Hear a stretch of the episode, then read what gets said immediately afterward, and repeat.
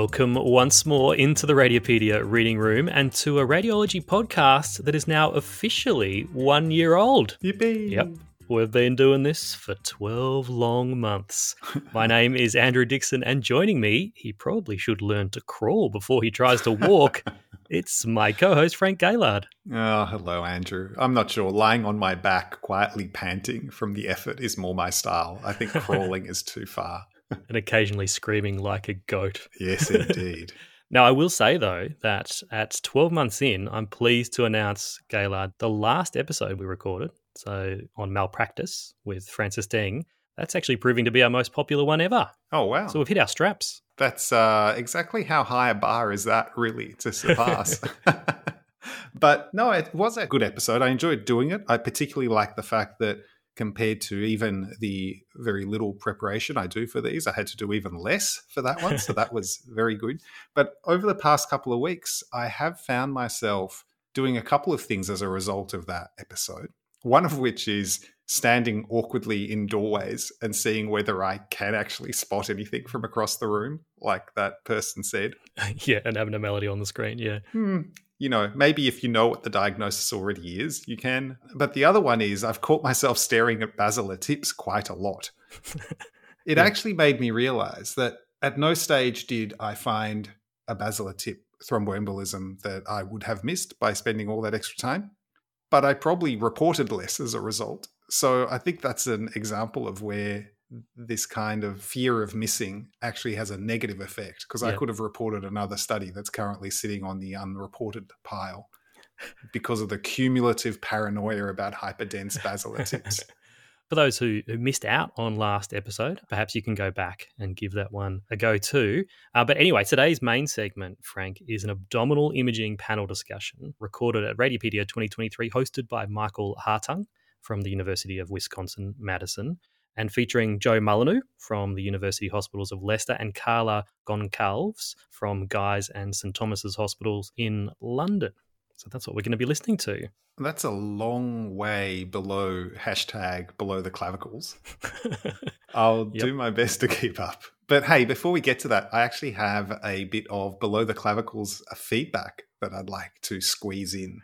Okay. How far below the clavicles? Eh, quite a way. Do you think we can start a new podcast corner, clothes corner, or maybe Lululemon corner? Oh no, it's not related to that. Yes. Consider this a community announcement. So, in our Christmas episode, you asked me what was the best present I'd ever received and given. And the best present I'd received were these Lululemon shorts with inbuilt, um, I don't know what you call it. It's not inbuilt panties, although it kind of feels silky like underwear, briefs, support, whatever, like exercise mm-hmm. shorts with built in stuff. Yep. And uh, as a result of that episode, we got some feedback from Eowyn Kavanagh in Dublin, who writes Apropos the Christmas episode, these pants, and he links to the ABC Slim Fit 5 Pockets Pants 32 inch Warpstreme, that's the material, Warpstreme, Lululemon. He says these are perfect for work with four exclamation marks. Love the show. Ewan. He's probably given you like an affiliate link there, so you get a little bit is. of money if you buy it. I, of course, uh, got some. And you know what? They're great. No doubt. Because now hear me out. They they look mostly like work pants. They're like sort of chino looking pants, mm-hmm. right? And I'm dressing down post COVID. Gone are the days of ties and suits, and, and they're lucky to get me in a polo shirt these days. But the thing that I've noticed is my primitive monkey brain it's not too clever. So if it feels something slightly stretchy and exercisey on its legs, it's like, hey, I'm not at work. And the day goes much faster. So oh. these pants are guaranteed to reduce the subjective experience of work by 23%. I've been wearing scrubs ever since yeah, COVID. It's been great because I ride to work, so it's so much easier just to pull out some scrubs, whack them on. Mm. But anyway, can we get on to this week's episode, Gayla? Oh, if we must. so this panel discussion took place immediately after Joe had delivered a lecture entitled Solving Splenic Dilemmas, Imaging and Biopsy Tips, and Carla a lecture titled Post Esophagectomy Imaging. And both of these lectures can be found where, Frank? Well, other than below the clavicles, I'm guessing they can be found in the Radiopaedia Abdominal Imaging Lecture Collection on our website, which uh, is free to anyone who has an all access pass holder. And of course, most importantly, to everyone that comes from an low and middle income region. Would that be correct, Dixon? That is correct. Does that sound very spontaneous? And it's very spontaneous. Unrehearsed. You've got your comfy pants on. Who says I'm wearing pants, Dixon? Cameras off. So this panel discussion ends up focusing largely on the reporting approach to incidental splenic lesions and also on the use of CT to look for post-esophagectomy leaks. So I thought I might give listeners a little background context for these topics prior to throwing to the main segment Gaillard, knowing that many people will not have viewed the lectures prior. And what better way to give background context than with a little game of Spot the Ah. Fake? Are you up for it? Public demonstration of my lack of radiology general knowledge is one of my go to skills. Bring it on. All right, pantless episode of Spot the Fake. Four statements coming at you here, Gaillard. Three Mm. are true, one is fake, and your job is to Spot the fake. The fake. I'm taking notes. Statement one Splenic hemangioma is the most commonly encountered solid, solitary lesion of the spleen. But compared to liver hemangiomas, they are less likely to show the typical echogenic appearance and progressive contrast filling, and therefore are more likely to be indeterminate on imaging.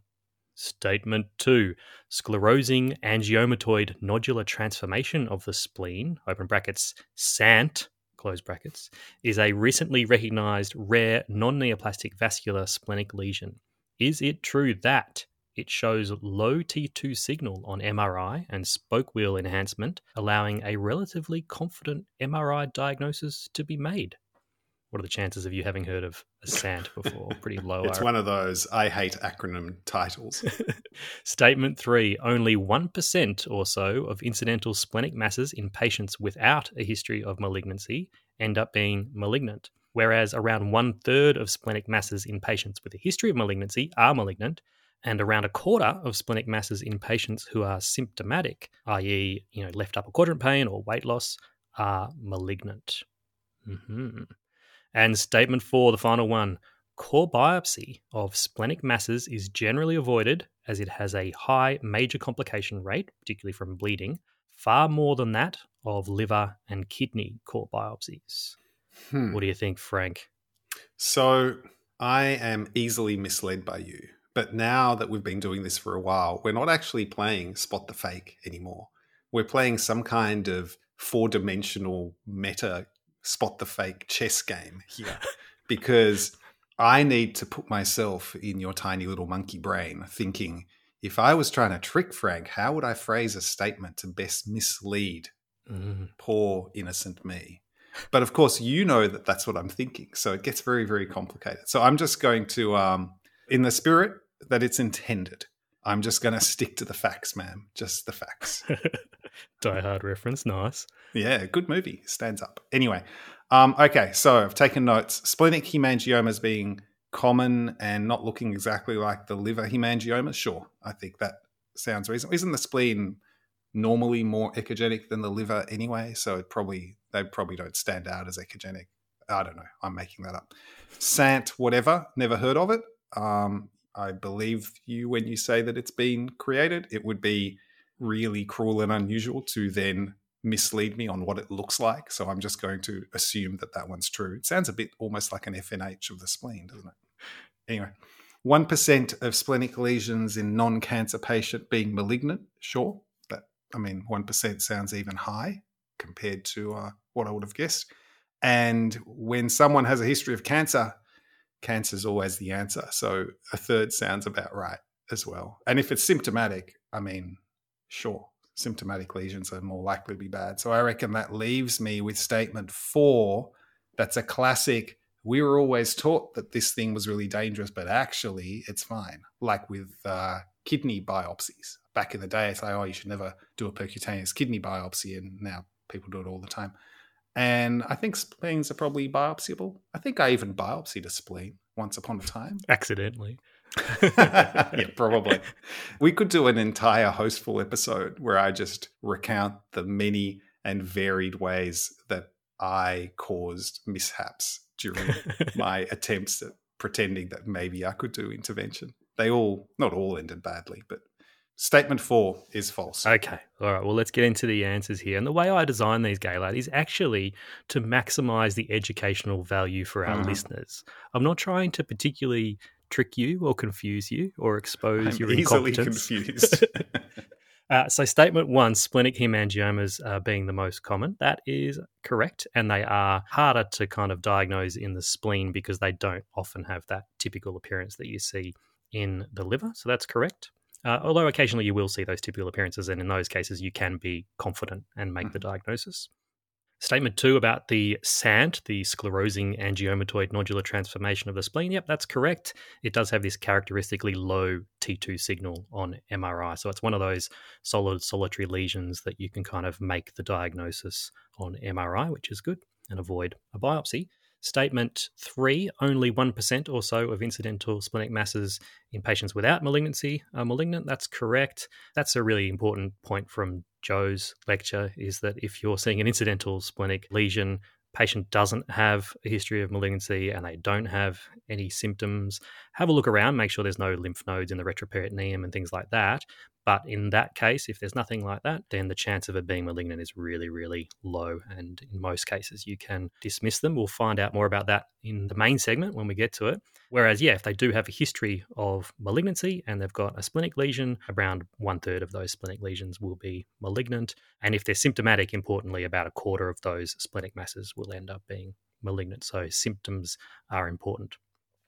Uh, and that leaves you to be correct with statement Yay. four, Gaillard. Yeah, so it was a bit of that because in, in 1985, there was this study and it showed basically a, a 60% major complication rate from doing splenic core biopsies. That's before my time, so I can't be held responsible. but they used a 14 gauge needle. And then there's a, a nice meta analysis in 2011 that Joe points out. And you basically can exclude that 1985 study as an outlier. All the other ones tend to use about an 18 gauge core biopsy or even smaller. And in those situations, it's really 1, 1.5% complication rate. It ends up being around about the same rate as a liver or a kidney biopsy. So, certainly, we shouldn't be avoiding doing them for that reason. So, when I was a junior registrar here in Melbourne, Rob Gibson, who's well-known liver ultrasound person, was and still is in our department, was teaching me how to do non-targeted liver biopsies. And after I did it, I went to have a look at the puncture site with the ultrasound, and he said, "What mm-hmm. are you mm-hmm. doing?" I said, "Oh, I was just wanting to see if there was bleeding." And he says, "Never look." Never look. There's nothing you can do about it, and it always just looks terrible. Especially if they've got ascites, you there's this like plume of blood coming out of the liver into the ascites. He says it's not going to change what you do. Just walk away. Yeah.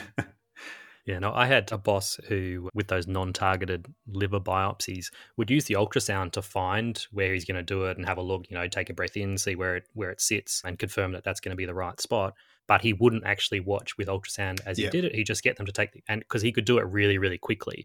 And his yeah. theory was that the less amount of time that he had that core biopsy needle going through the liver, as long as the capsule remained stable, you know, take a breath, hold it, he'd go straight in, click, take his sample yeah. straight out.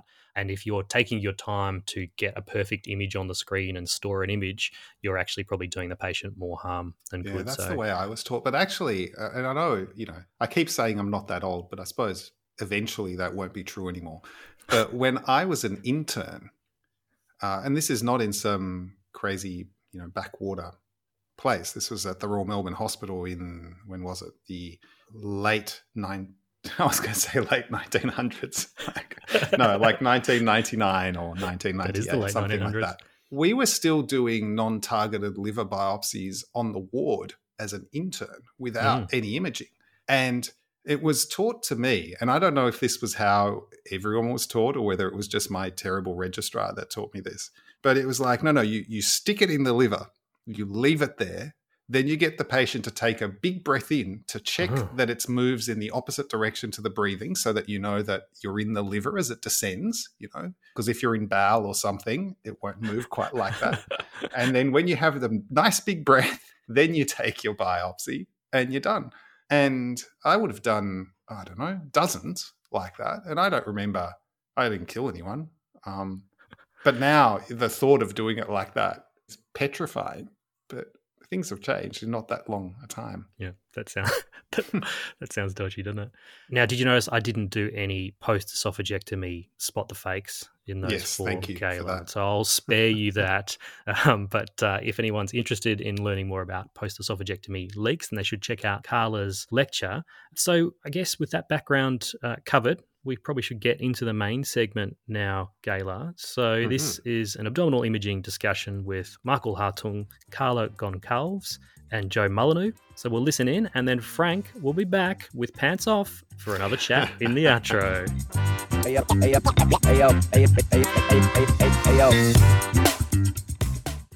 I am now joined by Joe Mullineux and Carla Goncalves, and I'm excited to have a chance to chat with you further.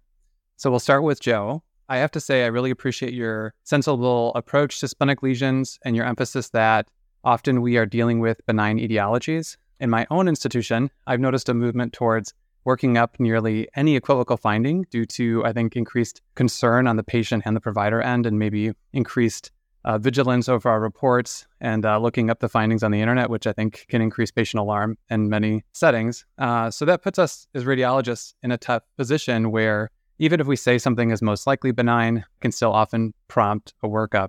I'm curious if you have some tips about the sort of language or specific direction that you'd give to providers in the setting of splenic lesions to keep everybody on a reasonable track. Thanks, Michael. Yeah, it's it's a difficult subject, and I, I suspect the approach differs between individuals, institutions, and probably globally. So it depends what kind of environment you're working in. Um, whether it's a litigious environment, I'm sure over in the States, you probably have more people looking at your reports in that way. Whereas we're not quite there in the UK, but there is a move towards that. So historically, I was often taught that if you see these things, you can use something called professional blindness and not report them at all if you're sure that they're benign or they're highly likely to be benign.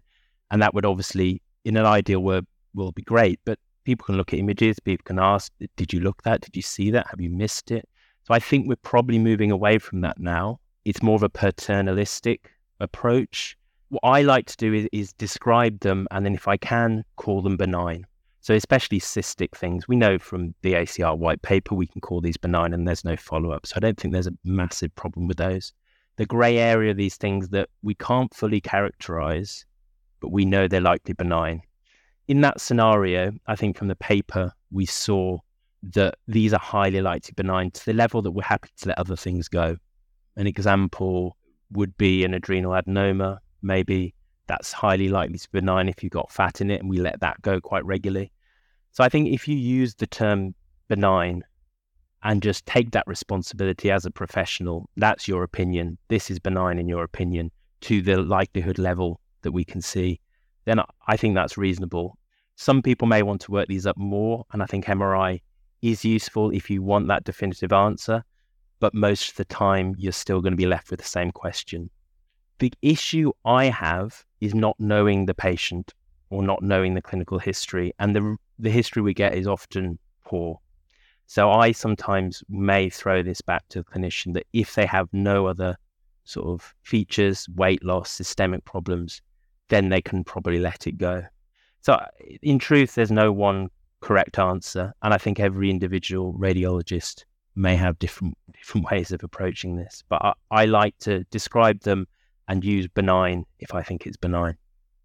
Long answer, but no, I think that's a great approach. A is I think it kind of you know this discussion actually kind of goes beyond just splenic lesions, but into incidental things in the liver, in the kidneys, and in the adrenal glands. Just, you know, how are we handling these uh, abnormalities that are overwhelmingly likely to be benign. But are we going to pass a hot potato still and say, you know, hey, you guys have to try to figure out what to do with this? Or are we willing to kind of say, this is something that can be let go in the right, in a, in a reassuring clinical context, we can let this kind of stuff go?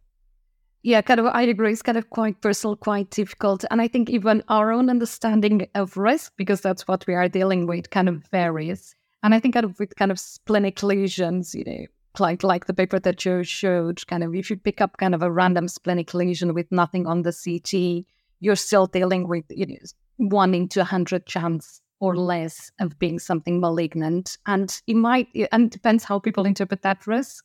I personally tend to let it go, but um, Joe talks made me kind of a bit nervous as well. Am I doing the right thing?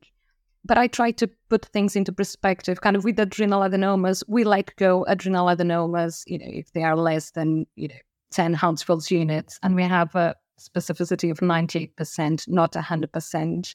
So we assume that risk and we don't question it. And sometimes we don't apply that kind of to others. So I think it's really difficult. And I find it difficult to kind of try and decide.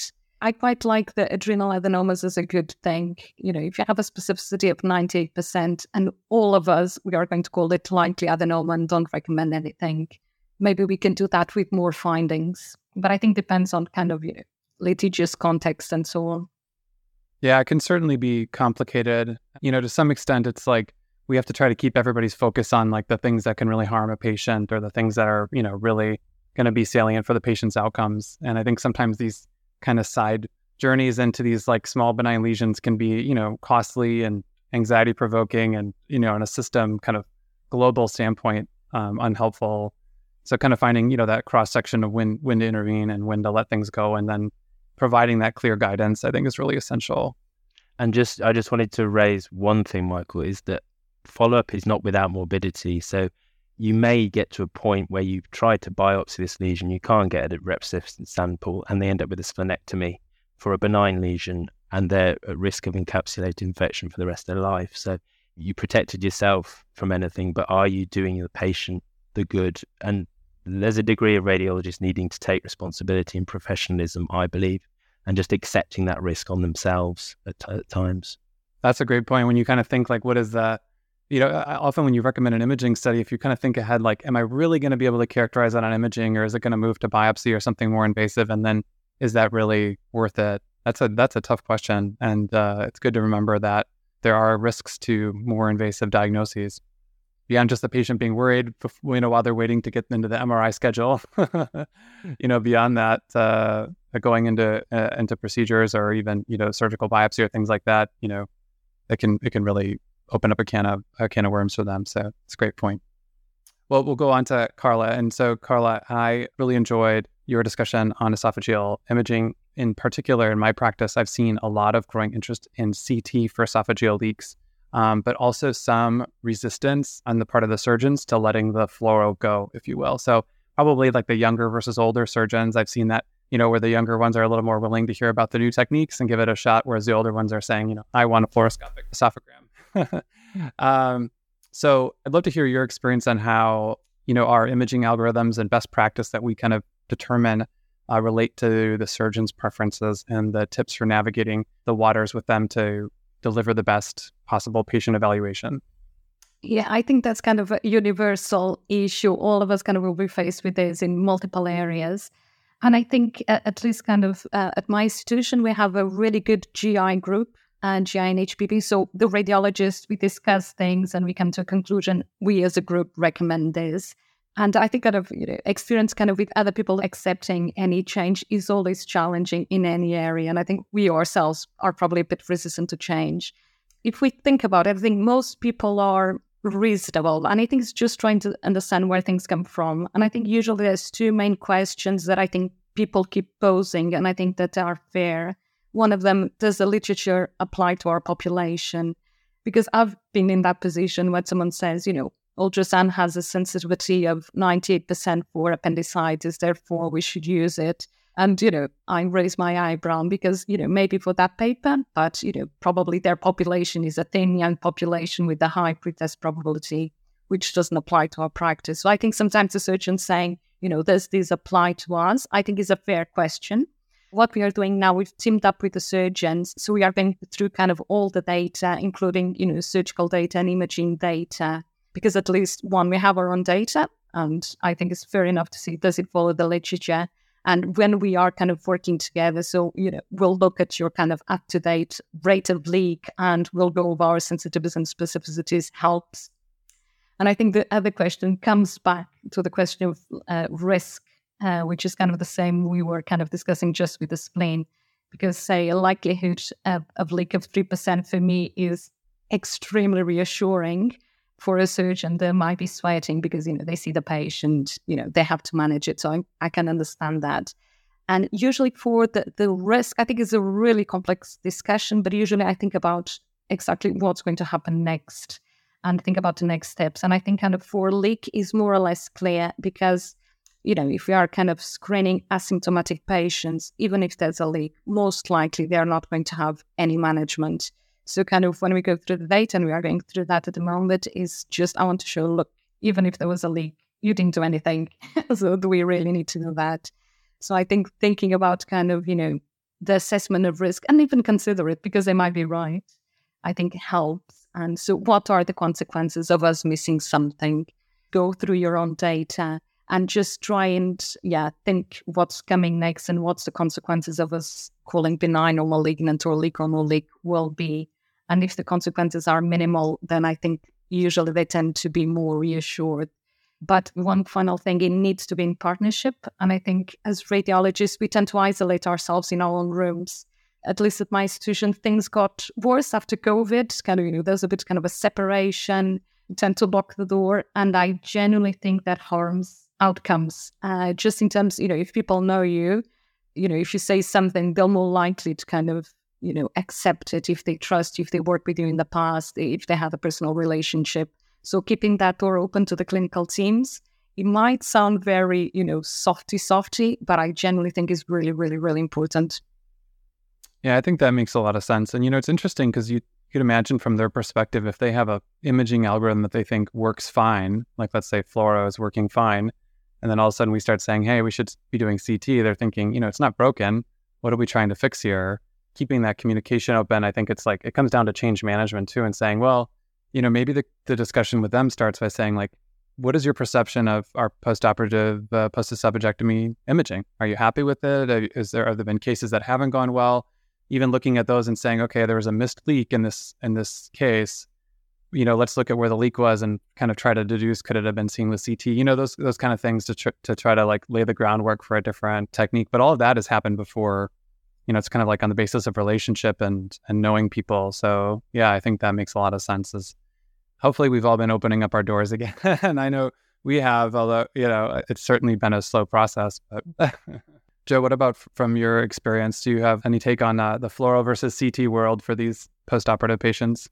From, from my experience, Carla's hit the nail on the head. In our institution, we have moved entirely to CT now, to the point where we hardly ever do a fluoro case.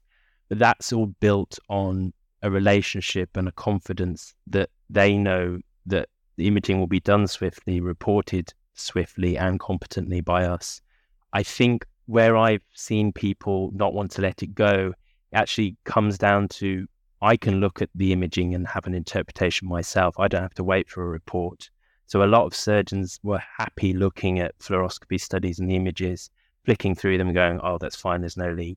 Whereas I think they find CT harder. And so they have to have more confidence in the radiology report because they don't really know what they're looking at as much or as well as they used to after years of looking at fluoro. But that relationship, I would just echo it and say, if you get the right relationship and they're confident in you, then you end up with with a good good outcome. That's a great point with uh, their their comfort in reviewing the imaging themselves. I didn't think about that in, in terms of even sitting down with them and saying, you know, let's go over some some techniques for interpretation for these exams and you know let's look at a ct together and yeah i love that i love that thought you know while we're on this topic i'd love to hear carla maybe some pointers on your specific protocol for ct esophagram so some places start with a non-contrast series some just go right to having the patient drink comments about volume and what you found works best Yes, so we don't use a CT non-contrast as uh, kind of our standard. We just do a post-intravenous contrast study with regards to intravenous contrast. And I think just my own personal experience, I think really very few occasions I regretted not having kind of a pre-contrast. Usually the pre-contrast helps to identify the sutures. But I think if you know the anatomy and where they are meant to be, and if you window properly, I think you can identify the sutures. And so I don't think some the, the non-contrast will help much. Uh, so we just don't do it at all, and I don't really regret not having it. I think in terms of concentration and volume, it's kind of a bit of a more tricky um, situation. Usually, we just have the patient drinking while they're kind of on the table, usually one to two cups as much as they can tolerate. So that's between 200 and 400 mils. Some patients can drink them happily. I really like when they drink lots because I think about fluoroscopy. The more passes you have, the more uh, likelihood you have that the leak will show. But that all depend on patient toleration. In terms of dilution, we used to use one in 10, but I personally find that it's not bright enough. I don't know why. I don't know how you feel. I think there's a reluctant reluctance of using high concentrations on CT. I think in terms of risk, it's the same as fluoro. In fluoro, we just give undiluted contrast, and I think if we dilute too much, then I think it becomes not bright enough, and it just gets mixed kind of with other esophageal or, or gastric fluid or pull-up fluid. So uh, at the moment, we try to kind of move away, get one in four, for example, one in three I've used one in two kind of was when I was kind of just trying to get kind of some more information. One in two might be just a bit too bright. Uh, so I think something between one in three, one in four dilution is probably good enough at 25% dilution. Can I clarify? So you always use IV contrast? Is yes. so we too? always use okay. IV contrast. Ah, and that's kind of a good question. But usually the thing is, many of the complications, uh, most of the pop- complications actually pulmonary. So the intravenous contrast will allow us to kind of look for other things. You know, is there a PE? It allows show kind of any impediments oh, okay. with any pleural enhancement. And it's just because kind of everyone is quite obsessed with leaks, and understandably, but the vast majority of complications that cause the most mortality post esophagectomy are pulmonary. So that that intravenous contrast allows us to show us that. So we always do one single intravenous contrast. They will drink the oral contrast just before they go on the scan, have it sitting up, line the scanner and we do um, portovenous phase, CT thorax and abdomen. We don't really scan the pelvis uh, because the question is usually, is there a leak? And most of the complications happen in the upper abdomen, the pancreatitis, the bleeds, and so on. So I think that works quite well.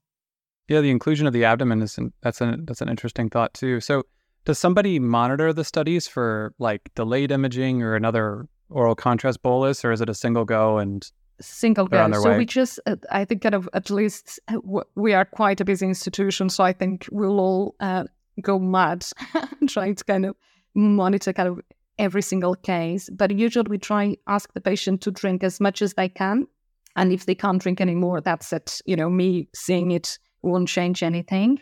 And then do one one kind of scan on a portovenous phase. We tend to report them quite quickly but I I don't recall recalling any patient for any question. Either kind of we just kind of use kind of our likelihood, and if there's kind of a question, usually I don't think it's true with protocol or image quality. And it might be because you have kind of redundant tissue and so on. And I don't I don't think immediately repeating would actually necessarily give you an answer. So we are happy with just uh, one scan and you know strict protocol and then move on. And that's one of the big selling points too, right? Is that it's a throughput. It helps, you know, I don't know for your institutions, but for us, it's like we can get patients through CT a lot faster than the fluoro, and sometimes the fluoro schedule's full, and so it's you know it's all later in the afternoon or whatever. You know, whereas in CT you can usually get people through kind of quickly and predictably in a short period of time. So that's another one of the I think the big selling points for the surgeons is to know that they can increase their throughput too in their post-operative uh, assessment and and move things along. Yeah, our turnaround for re- acute reporting, inpatient reporting is one hour from scanning. So usually, I think it's kind of much quicker than actually, at least in our institution, having a slot, having a radiographer that can you know be there. Our, our practice basically reflects exactly what Carla does. We don't dilute it specifically anymore, the oral contrast for, for esophagus, than anything else. Uh, we try to give them a, a cup. We're not as directive as take as much as you can, which is something maybe we could look at. We tend to just give them a, a, a cup and then lie them straight down and do a just do a portal venous scan, exactly the same, no pre-contrast. And I actually, I'm the same as Carla. I don't, I've never thought, oh, I could really do with a pre-contrast. If there's a leak, it's usually quite obvious. Well, I think we could wrap up with one last comment or question about your talk about the splenic lesions. So We've been talking a lot about multidisciplinary conferences, multidisciplinary approaches. And so just thinking kind of globally for people in their own institutions when they're dealing with splenic lesions, you know, do you have a tumor board or a specific kind of like multidisciplinary conference where that would be, those cases would be shunted, or do they go to the most applicable conference based on the favorite diagnosis or the, you know, underlying patient pathology? Yeah, so you know we don't have a, a splenic MDT, and I'm quite happy we don't because we, we seem to be drowning in MDTs. There's MDTs and boards. I'm not everything. saying that's the solution. Yeah. Um, no, I totally agree. And but actually, where they go is quite interesting. I think it will depend where you work because you know our institution a lot goes through our hepatobiliary MDT because the surgeons usually do the splenectomies there. So there's a group that will go, and it depends what else is on the scan, I suppose. If if you're highly suspicious of lymphoma, which is the main sort of incidental lesion, you'll have other lymph nodes, etc. Then they'll go to the lymphoma MDT. Whereas if it's more of this grey area, incidental finding, or metastasis, maybe it will go to the HPB MDT. Interestingly, it tends to get different imaging outcomes from each MDT. So if it goes to HPB, they usually get an MRI first.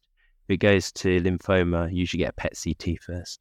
It just shows there's no real good consensus of what's the best initial imaging. But um, we get there in most patients, and it depends on who's taking the MDT at the time, and and uh, as we talked before, what level of risk they're happy to take in conjunction with the surgeon and then the patient. Which and I prefer when they go through MDT because you get all the information usually, and someone hopefully has seen the patient and knows a bit more about their story. So if you do discuss them in the MDT, often we can come to the, consensus this is this is benign and we don't need to do anything.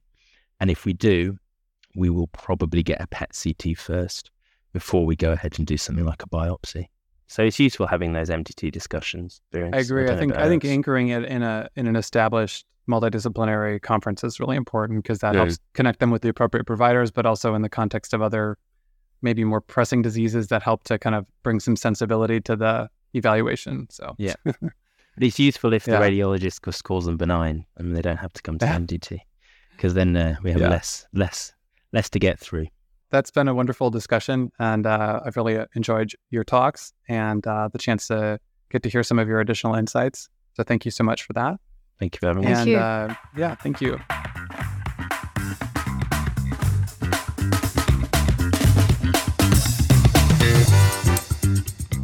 Thank you to Michael, Carla, and Joe for that interesting discussion there. All three, Gaillard, are mm-hmm. returning mm-hmm. for Radiopaedia 2024 this Excellent. July. So Joe's going to be doing a lecture on cystic liver lesions, Carla a lecture on diseases of the appendix, so there's more than just appendicitis, Frank. Okay. Oh, there's mucoceles too. That's it. and Michael will be doing a lecture entitled Abdominal Infections Imaging Review of Global oh, Diseases. I've seen some of his cases. He's got some amazing abdominal infection cases. And registrations are open for Radiopaedia 2024 with free access for all access pass holders. And for the first time, Gaillard, you like to say this, we have AMA PRA Category 1 credits TM in italics up for grabs. Yes, don't forget the TM. now, as I listened to this panel discussion again today, I jotted down a few little things for us to maybe chat about, but I'm sure you did the same, Gaillard. What have you got? Yes, quite a bit actually. I know I mentioned this recently, including in our medico legal episode last time. But this is another example, or the discussion is another example of where if you frame the question incorrectly with a yes no framing rather than a or thinking mm. about the the consequences of what you do, you can end up doing the wrong thing. So in, in this case, it's like, well, would you like to know what this splenic lesion is? It's like, oh, yes, I would like to know that. We better get a diagnosis, better do a biopsy, right? But actually, in the context of everything, that's usually the wrong answer. And so you really need to frame the question not as, would you like to know if this is cancer or not? You should frame it as, would you like to know if this is cancer or not? Or take the risks of a biopsy, even though it's only 1% likely. Yeah, it's that idea. And I think Carla mentioned it as well with the post esophagectomy leak. Thinking, you know, if I do prove that there is or isn't a leak, how's it going to change? Yeah. What's going to happen for the patient? And in the majority of, of cases, if they're asymptomatic with their post esophagectomy status, then you're not going to change their management at right. all if you prove a tiny little a leak. And same with splenic lesions, right? If they're not symptomatic and they haven't got a history of malignancy and you're not seeing any suspicious features like lymph nodes on the CT scan, going to the next level of, of a biopsy is something that you can kind of avoid. And, and, and how you report it initially yes. is going to really bias what ends up happening with the patient. So always trying to think a few steps ahead. And I think the easiest situation for that is often to think about the patient age. Mm. Sometimes I look at the age and I go, oh, there's absolutely no reason for me to mention this. It's that idea of professional blindness that you sometimes have to apply as well. I agree with that. And I think some people say that that attitude is paternalistic. And I think mm. Jenny Jenny Huang in her talk about the thyroid imaging and due classification said that she ran into a lot of um, pushback from clinicians saying that it's not our role to ignore anything or even really comment on likelihood of anything. It's just to hmm. describe, mm. which she disagrees with. I passionately disagree with that. I think that's a terrible role for radiologists to be pushed into. In fact, going the next step and explaining likelihood and giving advice is exactly what we should be doing. And I don't think it's paternalistic to see a one and a half millimeter cavernous sinus, ICA, aneurysm, or infundibulum in an 80 year old and not say anything. Hmm. In fact, I think that's our role. Seeing it is great, but doesn't mean you have to. It's this um, abdicating of your responsibility by just saying, "Oh, I'm just a abnormality detection thing, and I'm just going to mention absolutely everything and not give any judgment or context." And in an 85 year old, an extradural tiny aneurysm, even if it's an aneurysm, you're not doing anyone any good by mentioning that. And you just need to suck it up. I'm happy to take the criticism of some pedant down the track who wants to point out that I missed something. And it's, well, I don't know if I missed it or not, but it's not relevant and I would have done more harm by including it. But I think that's my job. And I think we do a terrible job of resource allocation as doctors generally. The incentives that we as clinicians work under, particularly in a medical legal framework, are all geared towards doing the most and the best in inverted commas for your patient and not missing things. And the result of that is that we often do way too much because of the fear of litigation and this fear of being seen to have missed something and the fear of, you know, oh, there's a 1% chance this might not be benign, so we need to, to check it. Uh, it's just crazy. And the talk about the splenic lesions is a perfect example of where I think radiologists can really put a brake on that craziness. I really like the talk about taking responsibility and putting in the report likely benign, which I don't know, likely benign doesn't even sound that that firm. I've started putting things in my reports like this does not need follow up. Yep. Do you do that sort of thing? Often, particularly if it is a follow up scan. So you've got a, a, case where it's a finding that I wouldn't have followed up in the first place, and then they're coming yeah. in for a follow up, and I would say, you know, this does not require further follow up to try and mm. stop that kind of yearly scan happening for for absolutely no reason. I'll use words like likely benign or almost certainly benign mm. to try and dismiss things and, and avoid it going down the wrong path.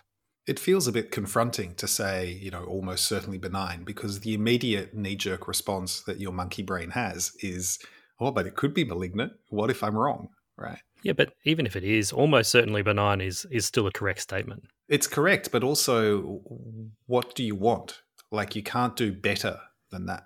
And the alternative is are you going to biopsy every thyroid and every spleen and every liver lesion? You know, that medical student, ah, but can you exclude malignancy? It's like, no, go away. a couple of other little things I've written down here. Yep. One was separation since COVID, and the other one mm. was drowning in MDTs. So maybe the COVID is interesting. I, I, have still found that even a couple of years afterwards, there is still a little less cohesion between different subspecialties in radiology at my department yep. and also between different specialties. Some people still not turning up to a physical meeting and just logging on to Teams or yep. or Zoom. What's your experience, Caleb? Yeah, I, I think the same thing. A lot of my colleagues got used to reporting from their offices. Before mm-hmm. COVID, most of our offices didn't have workstations and we were all in communal reporting rooms.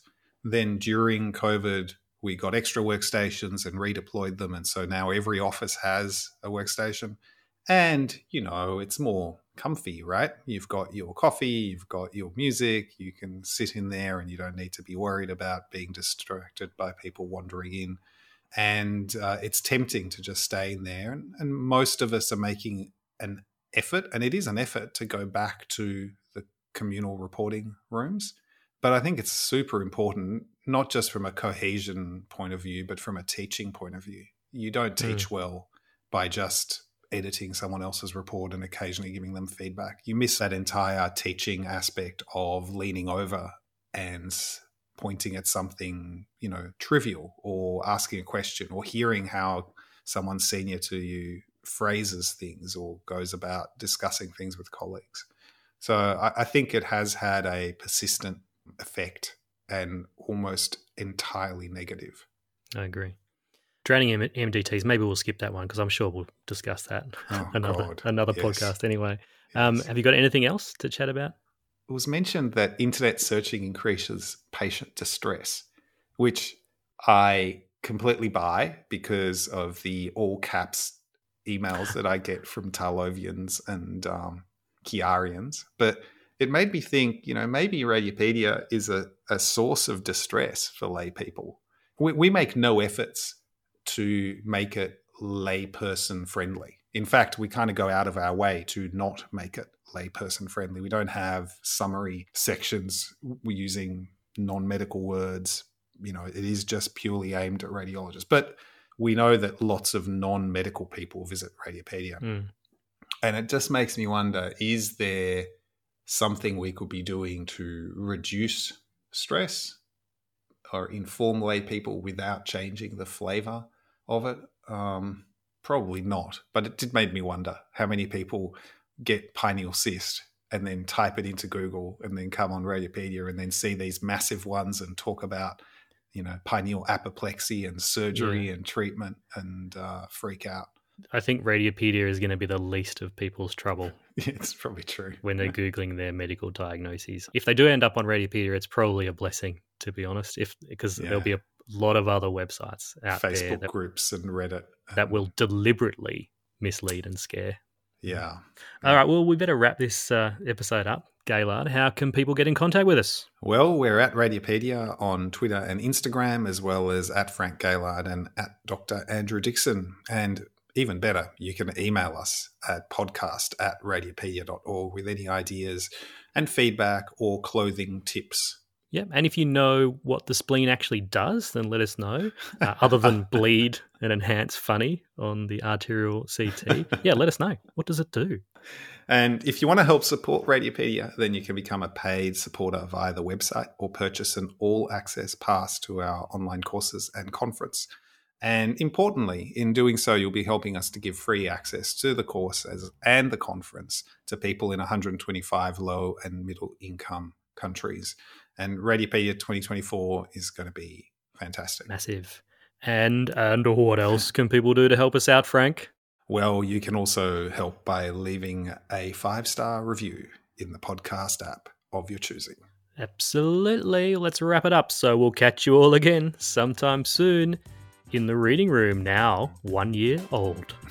Stay rad, everyone. Stay rad. Stay rad. Stay professionally blind as well. I can do that.